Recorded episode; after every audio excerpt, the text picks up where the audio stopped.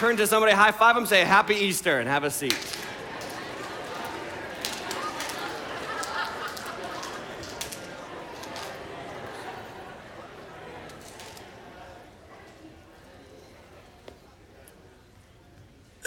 Welcome to Waters Church, North Attleboro. We are one church in three locations Norwood, North Attleboro, Taunton, Massachusetts. We're so glad that you came out here on Easter Sunday. And if you are looking for a church to attend, I happen to favor this one.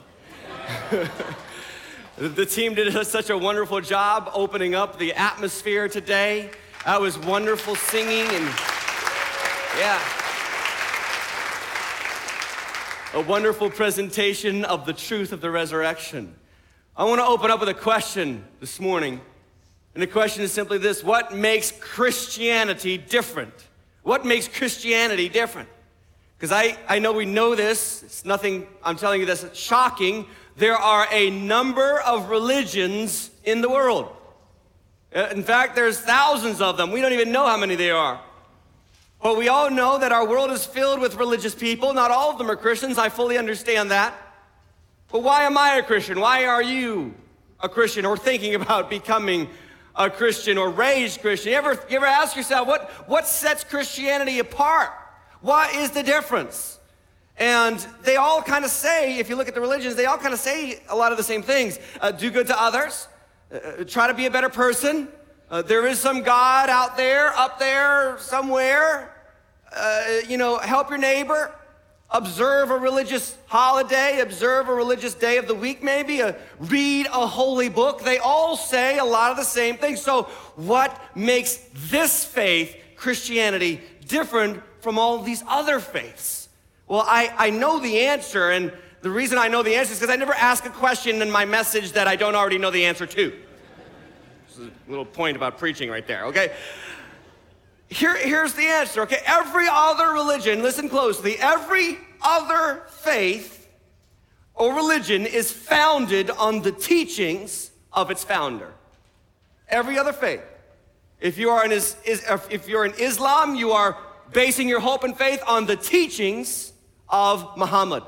If you uh, study Eastern philosophy, they base their hope and their lives on the teachings of Confucius. If you are a Hindu, uh, it's on the teachings of the Dalai Lama. If you are a Buddhist, it's on the teachings of Buddha. If you're Jewish, it's on the teachings of Moses and the Torah and the law and the prophets. It is all about the teachings. Now, I'm going to say something about Christianity, and it's going to sound heretical to those of you who've been with it for a long time. But let me just be clear when I say that Christianity is not founded on the teachings of Jesus Christ.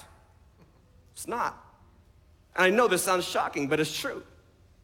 Because the teachings of Jesus are not the foundation for which the disciples and the apostles and Christians today died defending, gave their life proclaiming, and are being tortured and martyred for even to this day. It's not the teachings of Jesus for which they stand. The truth of Christianity is grounded and founded on an event in historical fact. It is founded on the event, and that event is the resurrection of Jesus Christ. And it is on that event this whole thing stands. Amen.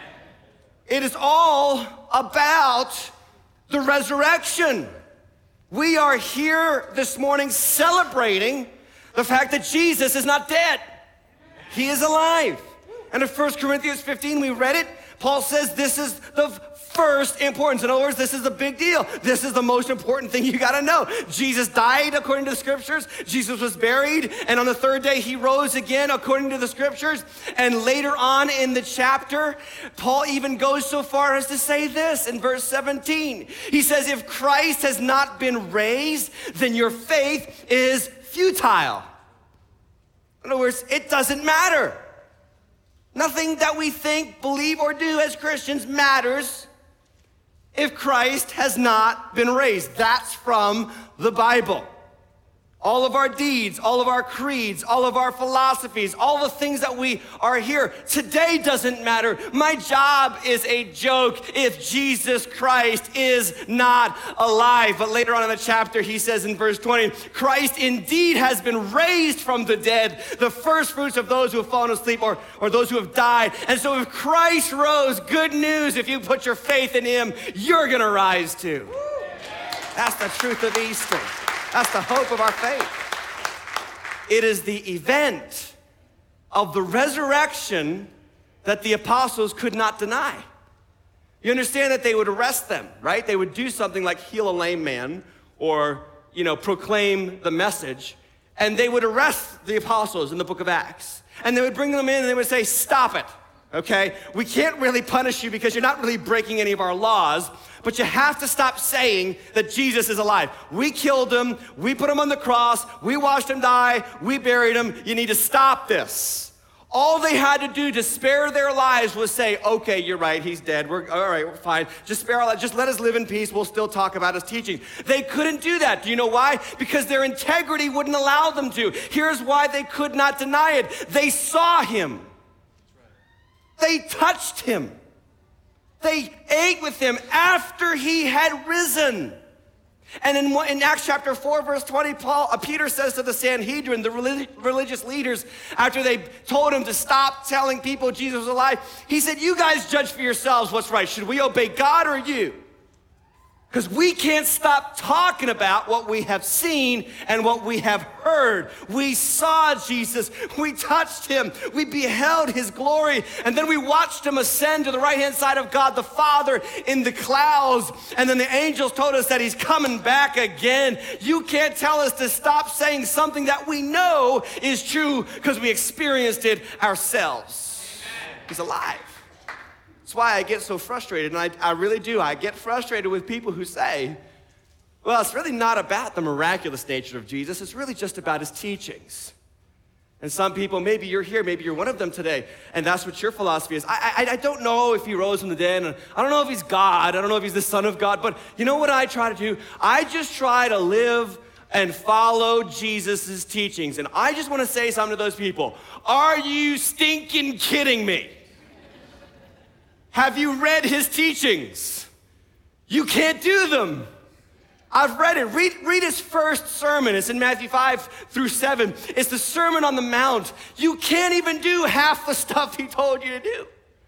He said this He said, Hey, if you want to get to heaven, here's how you get there be perfect as your heavenly Father is perfect. How are we doing with that one? Anybody there? Nobody? All right, at least we're honest. Little later in the chapter, he says, If your right hand causes you to sin, cut it off and throw it away. How are we doing with that one? Anybody there with a stump? Yes, that's my testimony. You know, we don't do that, do we? He says, Look, this is how you gotta follow me. You wanna follow me? You gotta take up your cross and follow me. Let's make that modern today. This is what he would say in this generation. He said, If you wanna follow me, strap yourself to the electric chair. If you wanna follow me, put your head in the guillotine. If you're gonna follow me, get your lethal injection and take that and follow me. In another passage, he says, You gotta sell everything that you have and give it to the poor. I mean, we can't, we don't follow the teachings of Jesus. And, and anybody who says they're trying to follow the teachings of Jesus is just being untruthful. They haven't even read the teachings of Jesus because you can't do the teachings of Jesus. See, Jesus didn't come to give us a moral code. And this is the fundamental misunderstanding of Jesus today. He didn't come to give us a couple of rules on how to get to heaven.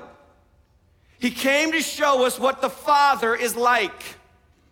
And he came to illustrate for us just how perfect righteous and holy God is. And to actually just declare very clearly that God's standard of righteousness is, is way up here. You can't even reach it. And your standard of righteousness and your best day, when you have thought you have done the very best that you can, is way down there. And there's this huge gap between God and you, and you've got no chance at crossing that gap apart from faith in Jesus Christ, who died your death, took your punishment, and rose again on the third day. That's the truth of Jesus. See, that's what Jesus came to do. It is not about following his teachings before it's about accepting his life into your heart. Paul the Apostle says, as in Adam all die. In 1 Corinthians 15, 22, as in Adam all die. The reason why we all die is because of sin. Why, where did sin come from? Adam and Eve. Adam and Eve listened to the serpent. They broke God's commandment, and then all hell broke loose. Pandora's box was opened. Everything came out. Sin, animosity, shame, greed, lust, uh, evil desires, fornications, all these things just came to life through our great ancestor Adam. And because of sin, we die. Because of sin, we are cut off from God. There's a God gap. And we have no chance, none, apart from faith in Christ, to make it to heaven, to be good enough. And he says, As in Adam all die, so in Christ all shall be made alive. That in Christ, if you are in Christ, not, not if you're trying to do good, no, no, no, no, not if you're just going to church, no, no, no, no, no, no, that doesn't do it. Not if you're a good person, that doesn't do it. Not if you believe the right things, that doesn't do it. It's about being founded in Christ, that He is your hope he is your Lord. He is your Savior. You have accepted Him into your life. The Bible says, to all who received Him, to them He gave the power to become the children of God, not born of natural descent, but born of the Spirit. And your spirit is made alive with Christ. And you, though your body will die, your spirit will go to heaven. And one day your body will rise to life again, just like Jesus, because He rose, we will rise rise too. Amen. That's the truth of Jesus. He says, I am the resurrection. I am it. I'm, I'm it. I'm the resurrection and the life. He who believes in me, though he dies, yet shall he live, and whoever believes in me lives shall never die. This is our hope. This is what separates Christianity from every other philosophy and world religion out there. It's not teachings, it's an event and a promise that by faith in Him, we have the seed of that promise in our own heart. And we can know that we know that we know that we know this life is not the end. And I, and I was thinking about it this week, and I thought about it, you know, I think about this a lot now. But I think that the truth of the resurrection becomes more important the older you get. Amen, somebody. There's one excited person back there.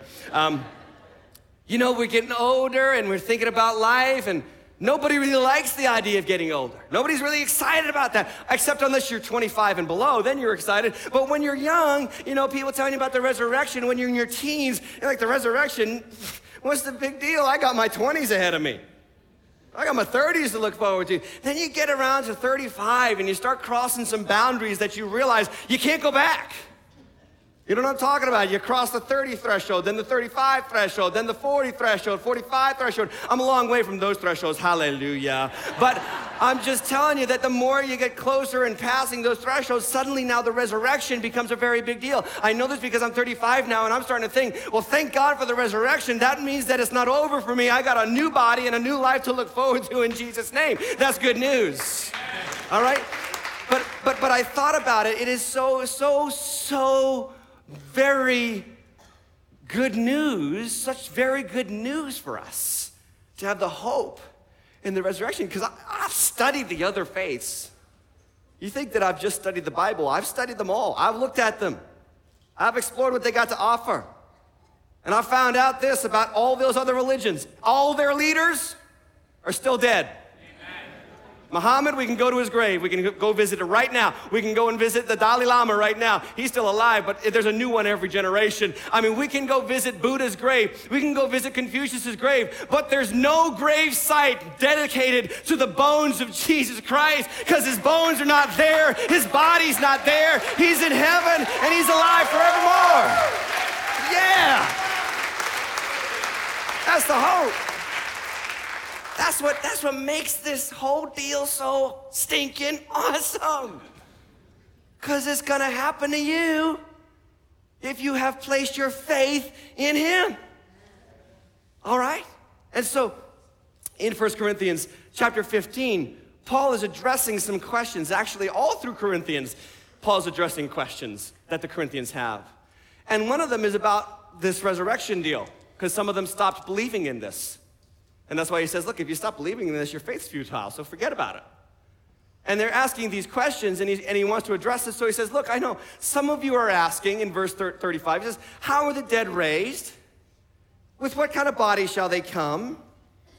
And then he says, You foolish person, don't you understand? What you sow does not come to life unless it dies.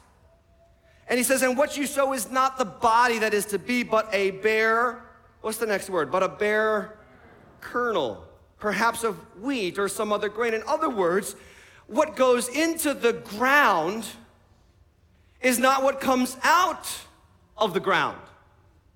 And it's like a seed, it goes into the soil, and you put it in the pot, you put the soil over it, and what you deposit in, we all know this, anybody who's done a lick of gardening, what comes out looks totally different than what goes in.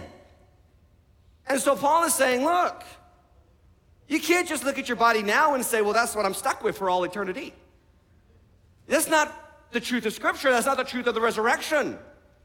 And later on, actually, in another book, in Philippians, Paul also wrote, he, he writes this to the Philippians in 321. He says, He, Jesus, will transform our lowly body to be like his glorious body. And what you're going to see is that you are going into the ground a seed.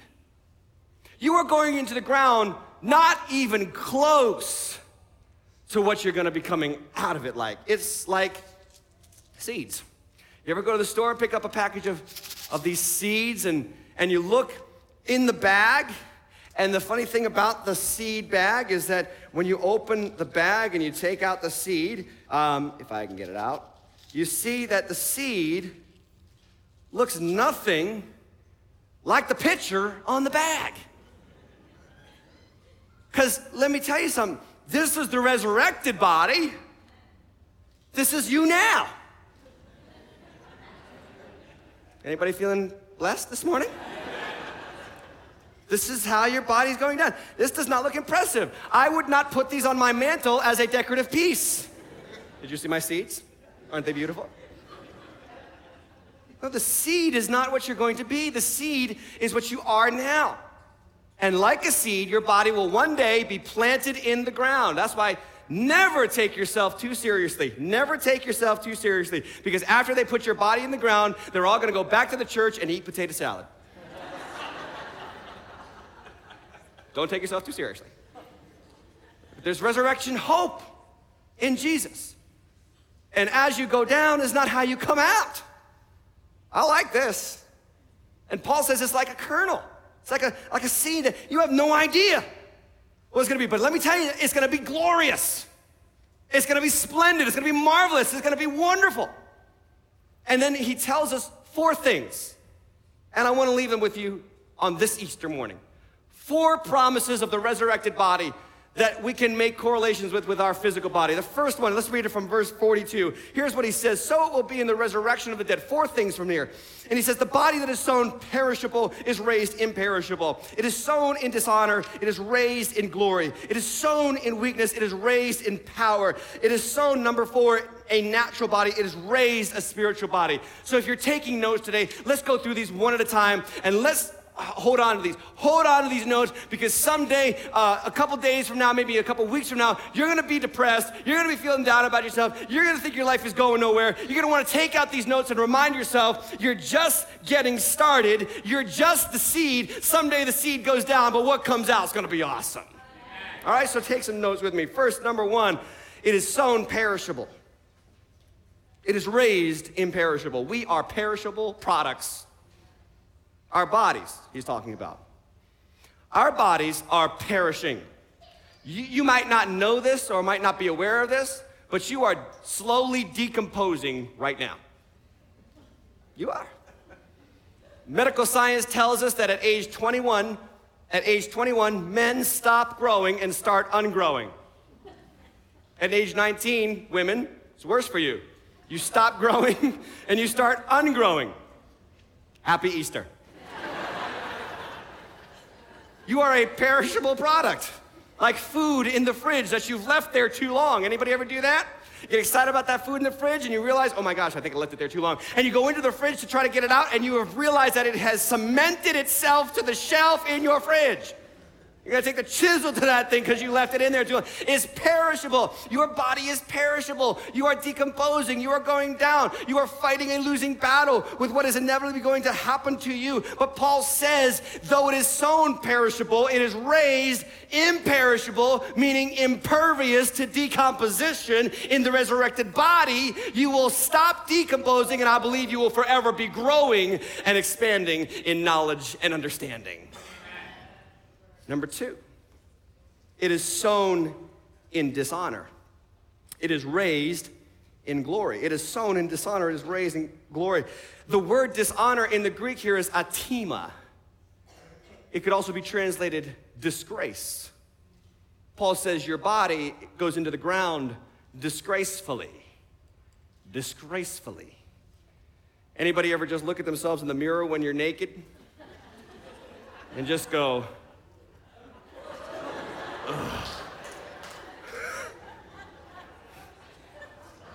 Let me tell you something, you get older, it gets worse. Where, where, did that, heck, where did that come from? Is that a new mole? Your body gets more and more disgraceful. It's a fact. It's a fact. Look, you ever visit somebody? I want to be respectful when I say this, but listen, you ever visit somebody in the nursing home that you haven't seen for a long time? And you walk in there and you're just like, thanks. What happened? I mean, really, you ever see somebody go past their expiration date because of medical science? Sometimes I wonder is medical, medical science a blessing or a curse because sometimes it makes us live a lot longer than we should. Because our bodies are going to be sown disgracefully. They're going to get worse as we grow older, and there's no stopping it. Again, happy Easter. But it's, it's true. This is why there is no such thing as Miss Senior America pageant. It's why the only sport that has a senior tour is golf, because all the players are fully clothed. Nobody wants to see a bunch of old men in tank tops and shorts running around. I mean, that's the truth. Your body is sown disgracefully. But but Paul says, look, Paul says it's raised in glory. It's raised in glory, in other words. In other words, it's not gonna be disgraceful. It's gonna be something that you're gonna be proud of.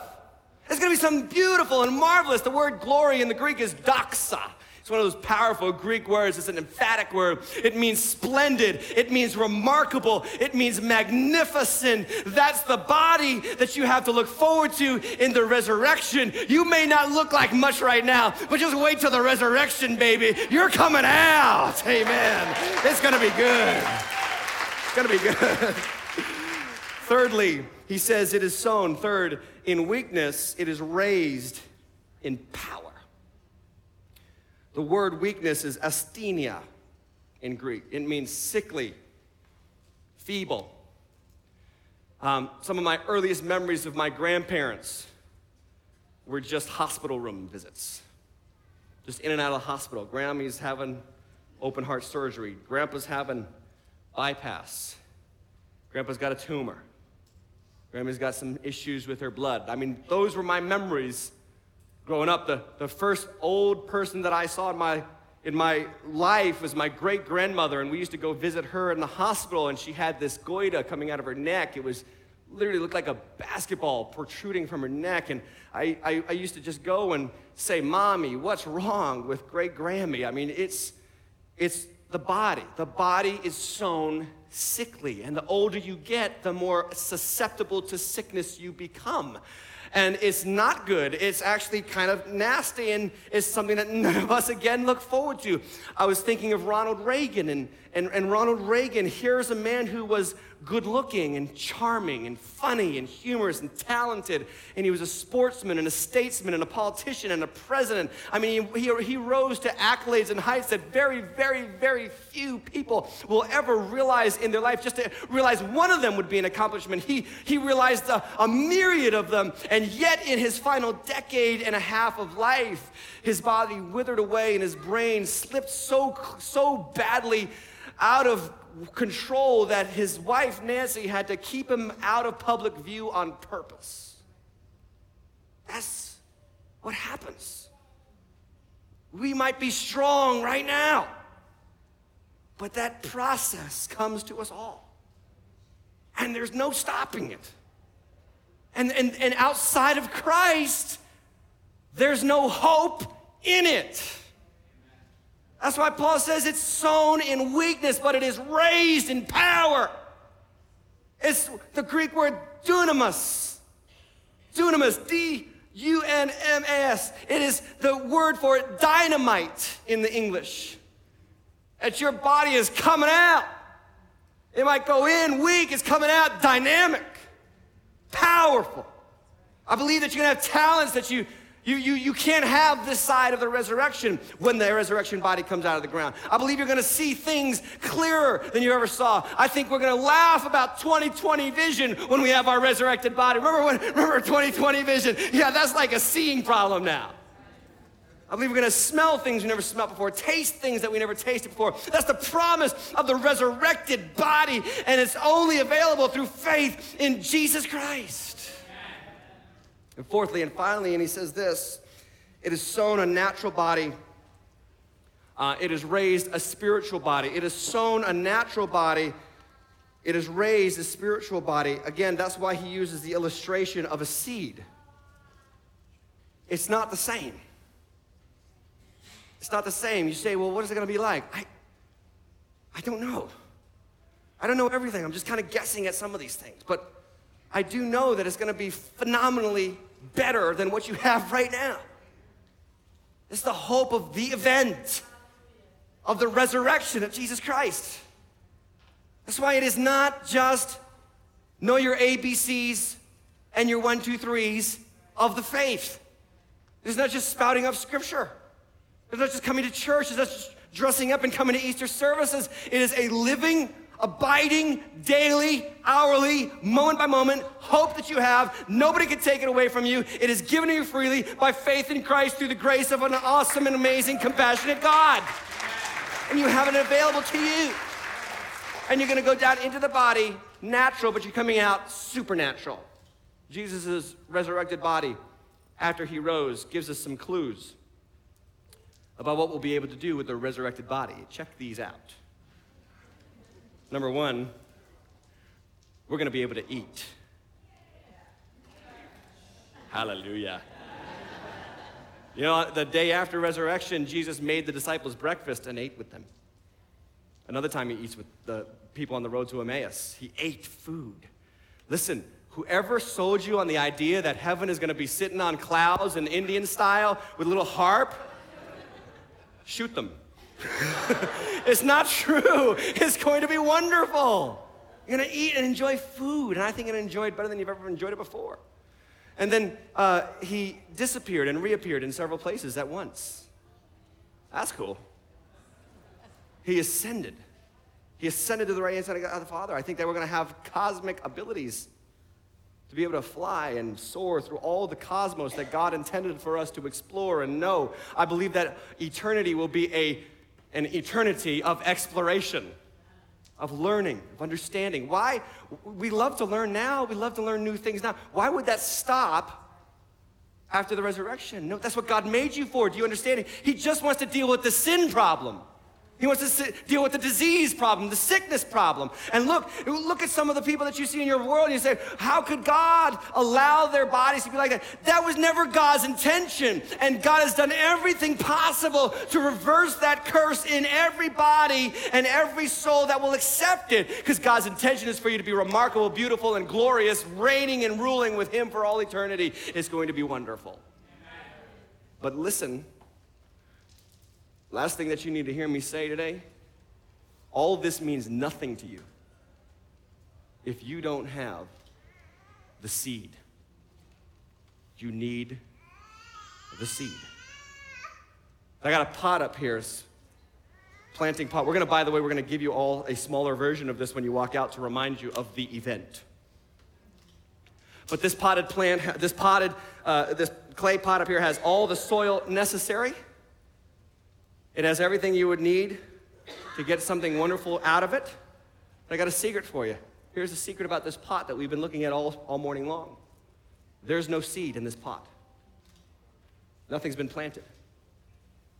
And no matter how long this sits here, and no matter how much sun it gets, and how much rain it gets, nothing's ever coming out of this pot except weeds. Because you need the seed. This pot can go to church every Sunday for the rest of eternity. Still won't grow. This pot can be a good pot, can think good pot thoughts.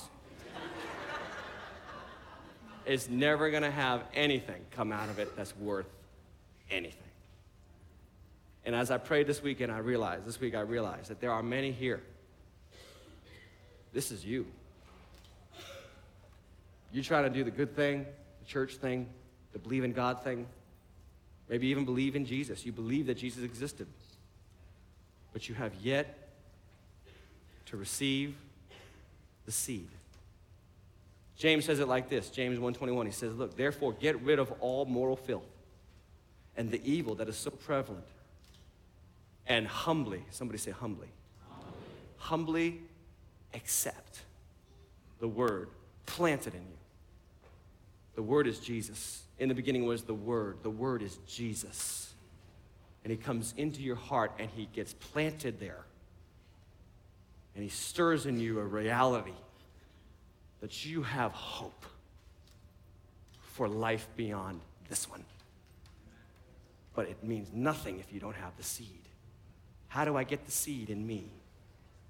You confess, number one, you confess that you are hopeless on your own.